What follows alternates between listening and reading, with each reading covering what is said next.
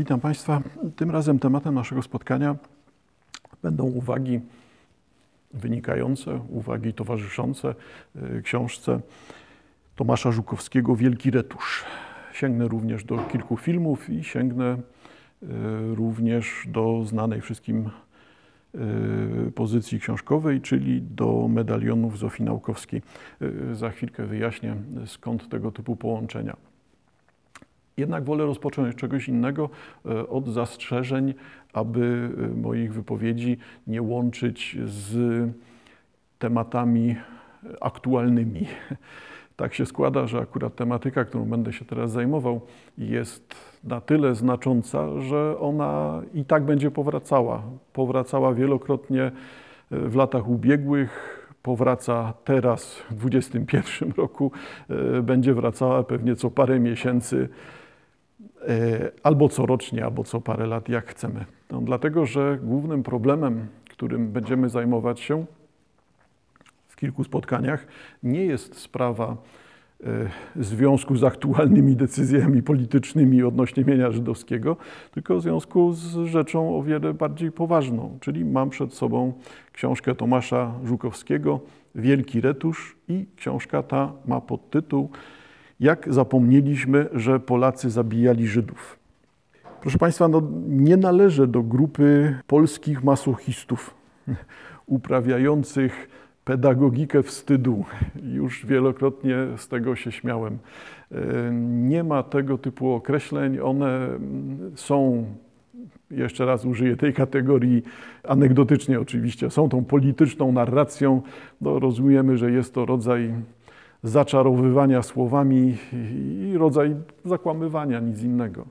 Nie ma czegoś takiego jak pedagogika wstydu, tak samo jak i nie ma pedagogiki wspaniałości i wychwalania. No, tutaj jest to rodzaj manipulacji. Moim zamiarem jednak jest raczej dążenie do tego, aby pokazać złożoność spraw, złożoność problemów i one będą zawierały w sobie stanowiska, zgoda, no takie, które się również wykluczają, czyli Oczywiście, że można być Polakiem filosemitą, można być Polakiem antysemitą, jak i można być kosmopolitą antysemitą i kosmopolitą filosemitą i tak dalej, i tak dalej.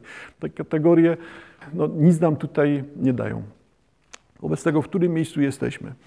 Teza Żukowskiego jest tutaj jasna, tak? no bo widzimy, że główne założenie mamy w tytule Wielki Retusz, czyli na, tym, na czym polega e, wymazanie, wygumkowanie, wyretuszowanie, jak Państwo chcecie, usunięcie, amputacja tej świadomości, która jest, tej świadomości, tej wiedzy, która jest tak przykra dla Polaków, tak bolesna, że e, wolimy, no wypowiadam się teraz właśnie w kategoriach ogólnych, e, że Polacy wolą e, zapomnieć, tak, zapomnieć, wyprzeć, nie zajmować się tymi sprawami. A kto się takimi sprawami zajmuje, to ulega, jest tam, nie ulega, jest narzędziem wrogiej propagandy. Unikam, proszę Państwa, języka typowego dla pasków telewizji publicznej, TVP Info i tak dalej, i tak dalej. I jałowe, jałowe, niepotrzebne i jak wiemy, to jest właśnie ten język politycznej narracji, język propagandy, manipulacji. Już o tym wspominałem przed chwilą. E, czyli proszę Państwa, jakby odłóżmy to na bok, bo nie chodzi o to, żeby kogoś przekonywać, ponieważ ja rozumiem, że jak już ktoś usłyszał w pierwszym zdaniu, e, że podtytuł książki, w jednym z pierwszych zdań, że podtytuł książki brzmi Jak zapomnieliśmy, że Polacy zabijali Żydów, to ja teraz mówię do tych osób, które słuchają mnie, posiadając już wiedzę na ten temat y, i nie odkrywając niczego na, na, na nowo. Tak? Nie, nie odkrywamy teraz żadnych nowych lądów. E, a ci, którzy y, są przykładem tego, jak dobrze działa ten proces psychologiczny właśnie autoamputacji, tak, ten proces e, zapomnienia, zatarcia, wyparcia, e, no to są ci, którzy już dawno nacisnęli, nacisnęli klawisz stop i, i poszli sobie zajmować się czymś innym. I bardzo dobrze, bo przekonywać osoby, które z założenia są na nie, no, nie da się po prostu czegoś takiego zrobić.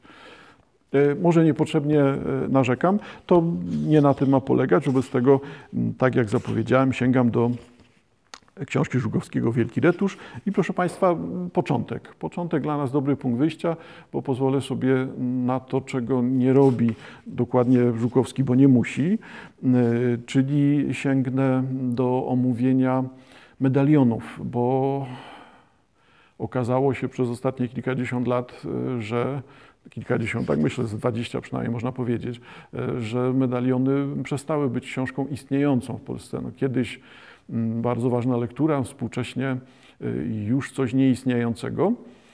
I do tej sprawy za chwilkę jeszcze wrócę. A na, e, jako wstęp początek książki Żukowskiego. Od czego zaczyna autor? Charakterystycznym rysem polskiej kultury jest poczucie winy w związku z zagładą.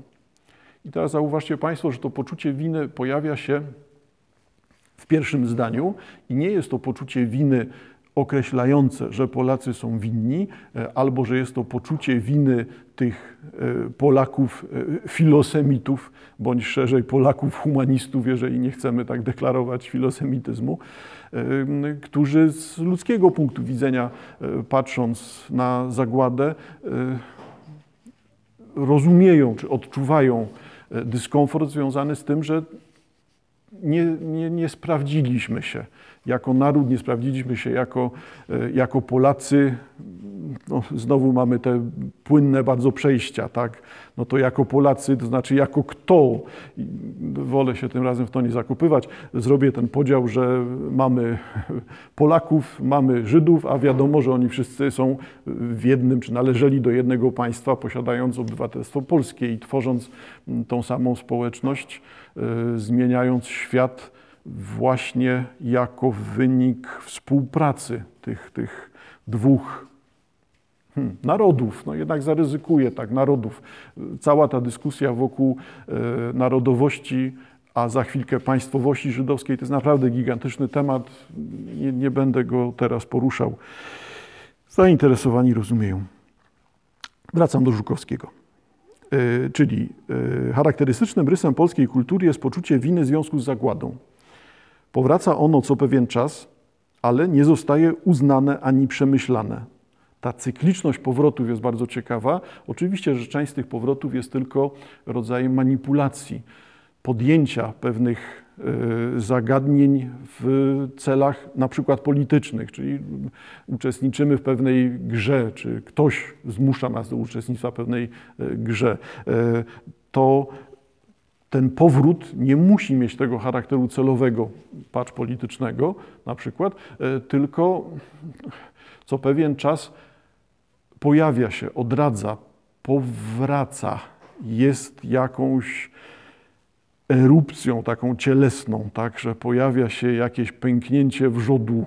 Ono nie musi być inspirowane, po prostu wszystko jedno, jak na to popatrzymy, czy to jest ten wrzód, czy to jest wina, czy to jest polityka, to tak czy inaczej jest to sprawa hmm, wrażliwa, drażliwa, istniejąca.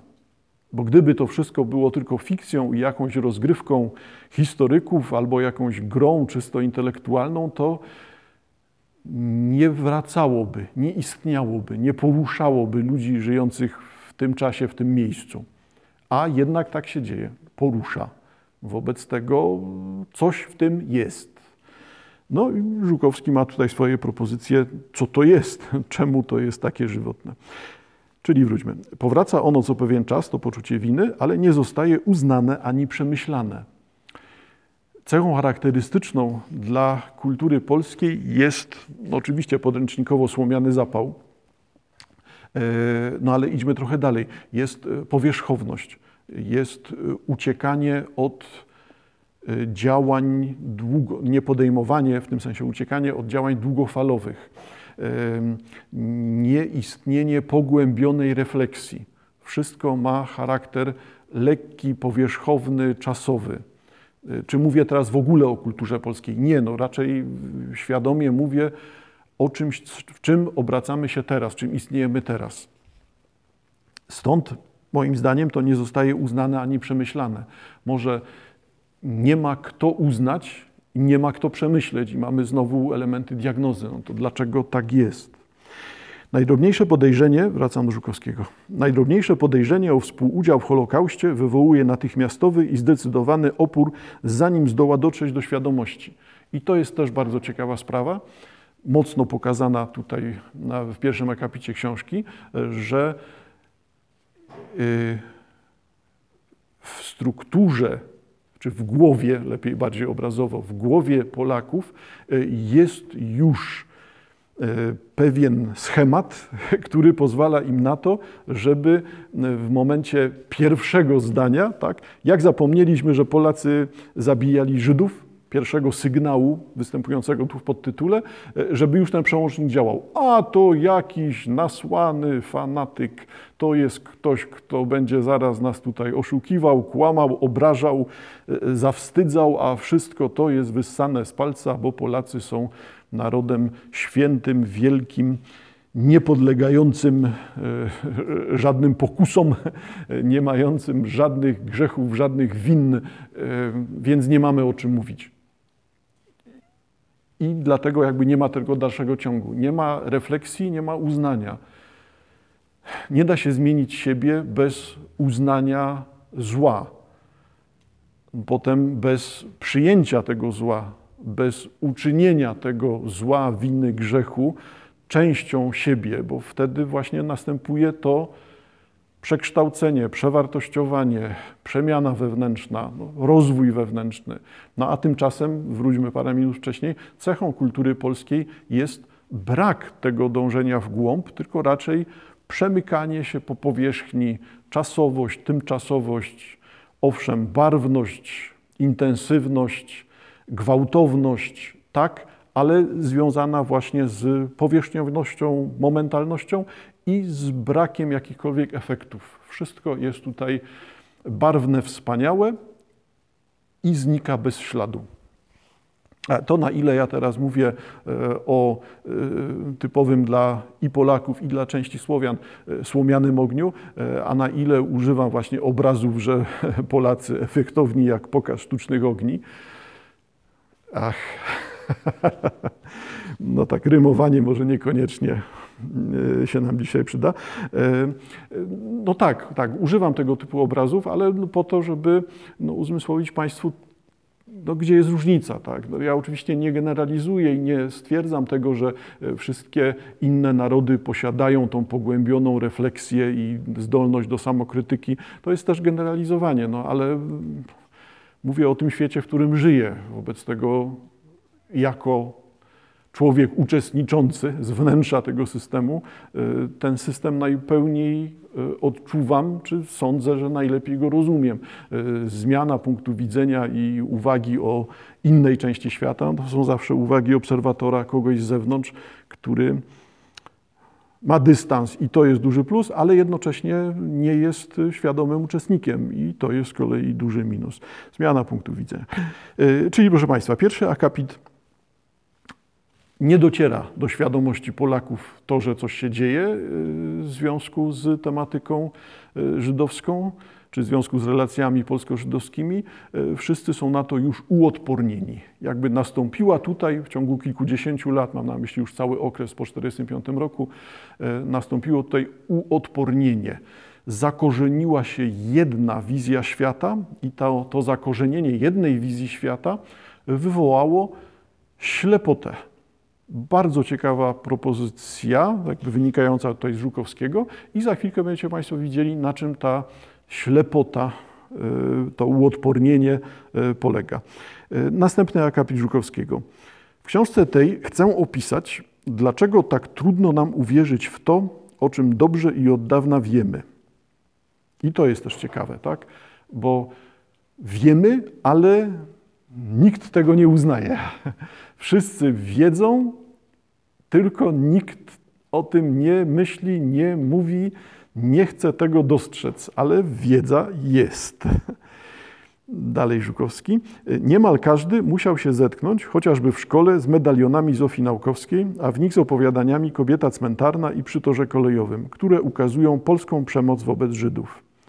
Osoby zainteresowane sięgnęły zapewne po prozę Henryka Grünberga, pomalowanego ptaka Jerzego Kosińskiego, po utwory Bogdana Wojdowskiego. Widziały Shoah Kloda Landsmana i czytały artykuł Michała Cichego o zabijaniu Żydów przez powstańców w Warszawie w 1944 roku. E, tak, oczywiście, żeby zachować dekorum, ja przeczytam przypis, artykuł Michała Cichego. Michał Cichy, Polacy, myślnik Żydzi, czarne karty powstania, Gazeta Wyborcza, 29-30 stycznia 94 roku, wydanie warszawskie, strona 13. E, to a propos tych, którzy twierdzą, czy którzy mają to już w głowie, że skoro pojawi się coś o tym, jak Polacy zabijali Żydów, to na pewno jest to gazeta wyborcza. To jest też rodzaj ciekawego spięcia i ciekawego toku myślenia, który no, wymagał pewnie znowu osobnych obserwacji, na czym z kolei to przejście polega, e, na czym to wpisanie Gazety Wyborczej w wypowiedzi antypolskie, e, ale prożydowskie i, i, tak dalej, e, na czym to polega? Na ile nie da się uznać tego, że e, oczywiście teksty reklamowe w Gazecie Wyborczej i teksty opcji politycznych jak najbardziej występują, ale to nie oznacza, że wszystkie teksty Gazety Wyborczej należą do jakiejś opcji, do polityki, i możemy je rozumieć tylko w taki sposób. No, no właśnie, ale zostawmy. Gazeta Wyborcza jest ciekawą częścią historii Polski, ale myślę, że jeszcze kilkadziesiąt lat musi upłynąć, żebyśmy mogli o niej mówić z większym dystansem. E, może mniej niż kilkadziesiąt lat. E, wobec tego, jeżeli ktoś e, nie trafił e, na prozę Henryka Grimberga, e, no to kto wie, ja myślę, że chętnie sięgnę do jednego, dwóch przykładów, bo jest to proza bardzo dobra. E, malowanego ptak, malowany ptak Jerzego Kosińskiego, no, klasyka literatury światowej, więc tym bardziej, jak najbardziej godne polecenia. Jeżeli Państwo chcecie sięgnąć po szołach Lanzmana, to przypominam, że wersja, którą pokazywano w Polsce, e, była wersją cenzurowaną e, i bardzo znacząco okrojoną. Czyli, czyli obszerny dokument Lanzmana w Polsce pokazywano z tego dwie godziny. Oryginał ma chyba sześć, ale proszę korygować, ja teraz z pamięci tą informację podaję. No to pokazuje, na czym tu ewentualne nadużycia tym razem censorskie, e, mogły polegać, w jaki sposób one też wpływały e, na recepcję e, tekstów. A dzisiaj wolę celowo sięgnąć do tej klasyki klasyk, czyli medaliony Zofii Naukowskiej. Zanim, proszę Państwa, sięgniemy do dalszego ciągu Żukowskiego, no to właśnie mamy przed sobą medaliony. Oczywiście, że wszyscy kojarzą Zofia Naukowska, postać ważna dla literatury polskiej, polska, postać bardzo ważna dla życia literackiego. E, szczególnie w dwudziestoleciu międzywojennym wokół niej zabrało się bardzo liczne grono e, pisarzy, artystów.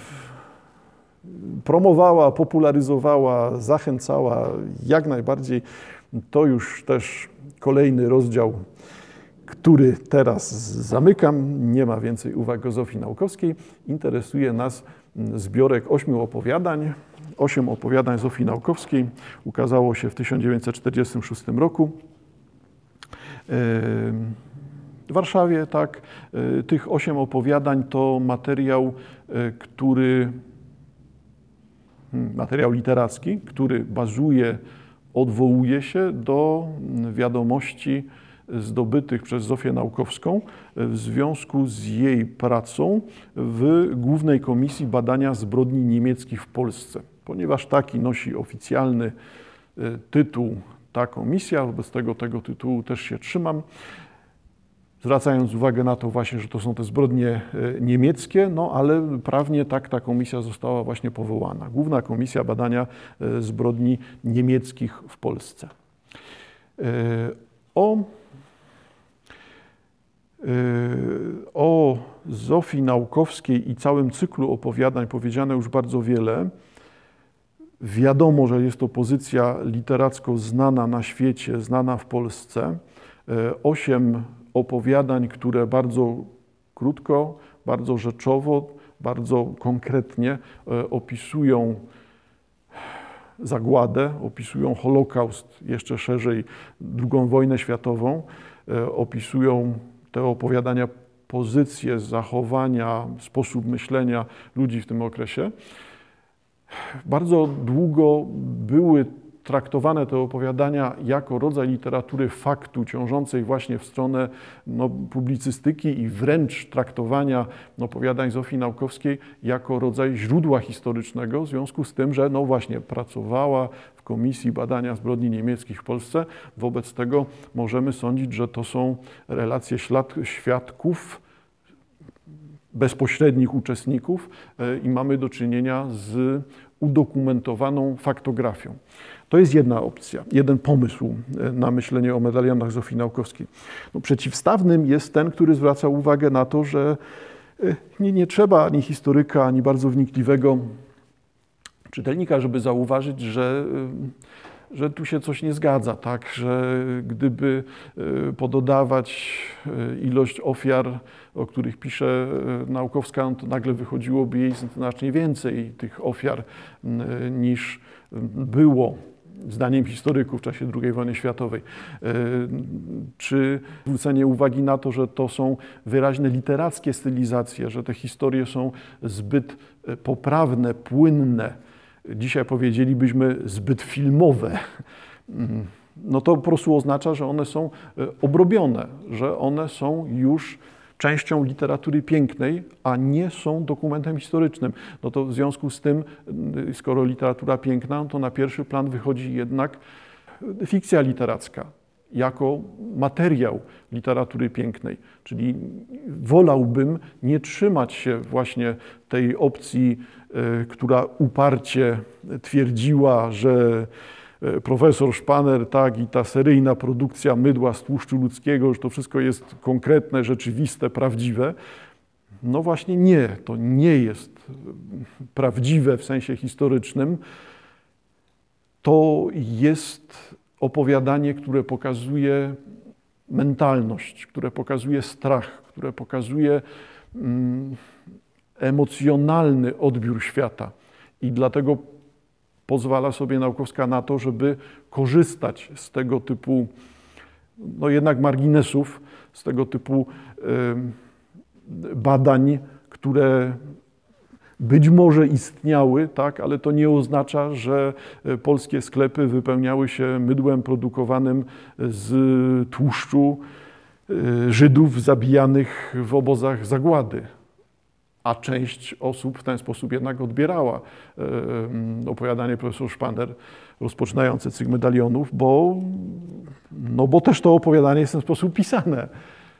No stąd, stąd proszę Państwa, ja rozumiem, że unikajmy tutaj tego traktowania e, medalionów jako literatury, właśnie nie jako literatury, tylko jako źródła historycznego, jako zbioru notatek z relacji e, uczestników, czyli z zapisu takiego, które no, prosi się o to, tak, żeby e, czytać je w kategoriach e, historii, a nie w kategoriach literackich.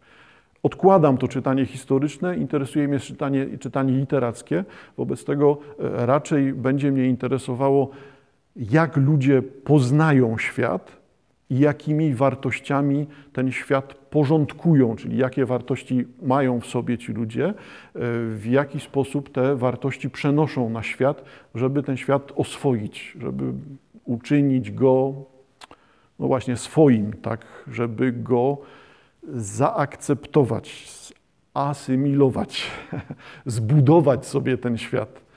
No bo na tym polega bycie człowiekiem, tak? na tym porządkowaniu świata, budowaniu świata. No też pokusimy się o to, że na wartościowaniu świata.